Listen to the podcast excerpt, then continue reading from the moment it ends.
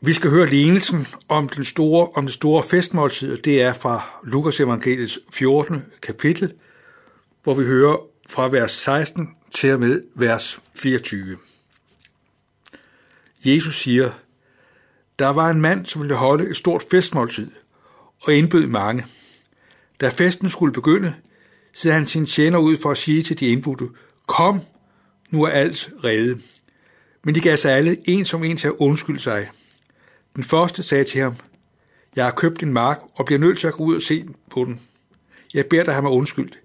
En anden sagde, jeg har købt fem par okser og skal ud og prøve dem. Jeg beder dig have mig undskyld. Og en tredje sagde, jeg har lige giftet mig, derfor kan jeg ikke komme. Tjeneren kom tilbage og fortalte sin herre dette. Der blev husets herre vred og sagde til tjeneren, gå straks ud på byens gader og stræder og hent de fattige, vandfører og blinde og før de larme herind. Og tjeneren meldte, herre, det er sket, som du har befalet, men der er stadig plads. Så sagde herren til tjeneren, gå ud på vejene og langs skærene og nød dem til at komme, så mit hus kan blive fyldt. For jeg siger jer, ingen af de mænd, der var indbudt, skal smage mit måltid. Hør til i Guds rige, det er fordelt i en fantastisk rigdom. Der står inde i den græske tekst, at det var en megafest. At den fest, som Gud har tilvejebragt og indbyder til, den gælder alle. Den har en rigdom, og den har en fylde, der overgår langt det, vi kan drømme og forvente. Sådan er Gud. Gud er den, der har gjort alting redde. Alt er reddet. Sådan hører vi det sagt fra Jesus. Det er jo ikke bare pæne ord, men hvis vi, hvis vi tænker på Bibelens sale, så må vi sige, at det er en rød tråd, at Gud fra, lige fra, fra evighed har tænkt og bestemt, hvordan han skulle nå os og give os frelse. Gud er den, der har givet løfte, givet løfte om det gennem sine profeter, og gennem Jesus Kristus ser vi, at Guds rige er en fest. Guds rige giver plads for os som de mennesker, vi er. Jesus ønsker virkelig, at, at, vi, bliver, at vi får plads i hans rige. At vi er de indbudte, som er kaldet til, til liv og fællesskab, til megafesten hos Gud. Der er egentlig noget mærkeligt i den lignelse, at alle de mennesker, som fik indbydelsen, og også dem, der tog imod, der var ingen af dem, som i udgangspunktet havde set frem og forventet den fest. Vi hører ikke, at nogen øh, så frem til, at de skulle have delt den fest. I virkeligheden kom den fest, på, på, den kom, kom bag på alle. Også dem, der, der, der, der, der fik plads, hører vi, om dem hører vi, at de blev nødt til at komme ind. Udgangspunktet er altså, at vi mennesker, vi synes ikke, vi har brug for Gud. Vi synes, at det vi selv har gang i, er det afgørende og det vigtige. Det, som vi har gang i, det er synligt og det er konkret, og det kan vi forholde os til. Gud er livets skaber, og det er egentlig mærkeligt, at vi kan være fuldstændig blændet, blinde og fremmed over for Gud. At Gud giver os livet. Gud giver os vores kræfter. Gud giver vores evner. Og jeg må sige, at jeg synes, det er en rigtig stor og dejlig gave, at man er gift. Og sådan tror jeg også, at mange andre synes, at det er en gave at kunne være gift.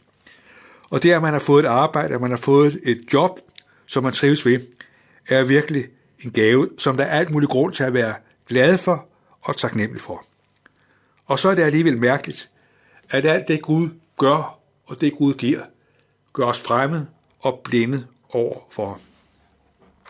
Vi kan vel sige det sådan, at det gode liv og opgaver og kræfter, det gode kan blive den bedstes fjende.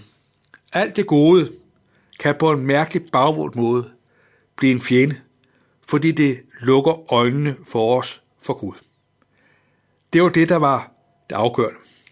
Det er jo godt at have bruges liv og gøre godt på den ene og den anden måde. Men alt det, Gud gør, giver jo ikke en fuld grund til at droppe Gud og leve livet, som om Gud ikke er til. Gud er den, der giver livet. Tænk, hver dag får vi lov til at stå op til en ny dag. Tænk, vi får lov til at stå op til en ny dag, hvor Guds nåde skriver en ny og evig dagsorden. Tænk, vi får lov til at lægge alt det bag, sig, bag os, som fylder os med sorg og smerte og skuffelse. Tænk, vi får lov til at møde Gud på tilgivelsens grund. At Gud har gennem Jesus båret vores skyld, for at vi kan få liv og fællesskab med Gud. Tænk, det er denne fest, vi inviterer os til. Og så ser vi altså, hvordan Gud er den, der strækker sine arme ud. Han er den, der er udholdende og tålmodig vil, at mennesker skal have plads i Guds rige. Hvis du holder en fest og oplever, at nogen siger fra, så kan det godt være, du synes, det er trist og ærgerligt. Men tænk, hvis du holdt en fest, hvor det var sådan, at alle, en som en, ikke ønskede at ville være med. Der tror jeg, det vil blive fyldt med sorg og smerte og skubbelse og måske også vrede. Når mennesker bliver såret, så kan vi agere også negativt med, med at gengælde det med ondt. Men det er fantastisk at lægge mærke til, at Gud fastholder sit ønske om fællesskab. Han beder tjeneren gå ud for at møde mennesker til at komme ind i Guds rige. Her er der plads. Selv svaghed og skrøbelighed er ikke nogen hindring. Gud er den, der vil have liv og fællesskab med os. Når vi får en invitation, så følger der ofte et, et, et, et ønske. Så står der også på indbydelsen SU, svar øh, udbedes. At når vi får en, en, en invitation til en fest, så må vi også give et svar. Andre kan ikke svare for os. Vi må hver især svare. Og her er det altså ulykkeligt, at det at afvise Gud og forkaste Gud.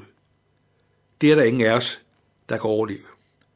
Det er menneske, der vil undvære Gud, og ikke vil, vil tage imod Gud, får lov til at leve sit liv uden Gud.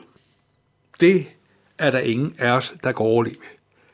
Det fører ind i den evige dom og den evige fortabelse. Det er ikke sådan, Gud har ønsket det. Gud ønsker, at hver menneske skal blive frelst. Men Gud er den, der vil have, at vi tager imod ham i kærlighed og tillid. Selvom en general måske har meget magt, så tror jeg ikke, at generalen vinder soldaternes tillid ved at give dem et påbud om at gå en march på 10 km. Kærlighed og tvang er en andens modsætninger. Gud er ikke den, der tvinger noget menneske ind i fællesskab med Gud. Gud er den, der lader os selv tag imod. Og hvis du ikke tager imod, så bringer du dig ud i den mest tragiske situation. En den situation, hvor fortabelsen ikke er til at undgå. Men det er altså ikke det, Gud ønsker. Det er ikke Guds vision. Det er ikke Guds ønske. Men Guds ønske er, at vi mennesker må blive frelst. Vi som har svigtet og syndet på den ene og den anden måde, får Jesus et nyt liv, får tilgivelse og fred. Tænk, Gud er den, der vil give os plads i sit rige. Tænk, at Guds hjerte er så øh, rummeligt og generøst, at der er plads til os. Os om hvem der virkelig er meget negativt at sige og tale om. Alt det ser Gud bort fra, fordi Jesus har båret vores synd og skyld. Tænk, hvilken rigdom. Tænk, hvilket privilegium, at du og jeg må få vores identitet i Guds kærlighed og Guds nåde. Amen. Lad os takke og bede.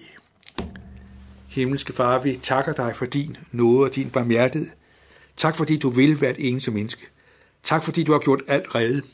Tak fordi du har lavet din søn lede og dø opstå, for at vi gennem ham skal et evigt liv. Vi beder om, at det budskab, som vi nu har lyttet til, må nå ind i vores liv. Vi beder om, at vi må lade os nøde af dig. Og tak fordi du vil os det bedste. Vi beder om, at vi selv og de mennesker, vi lever af blandt, må møde dig. Vi beder om, at du må give os frimodighed og villighed til at invitere andre til at høre evangeliet om dig. Vi takker dig for, den, for livet, du har givet os for den dag. Vi beder dig for de mennesker, vi står, blandt, står sammen med og lever sammen med. Vil du give dem og os alt det, du ser, vi har brug for. Og så beder vi om, at vi for Jesu Kristi skyld må nå ind i den evige herlighed. Amen.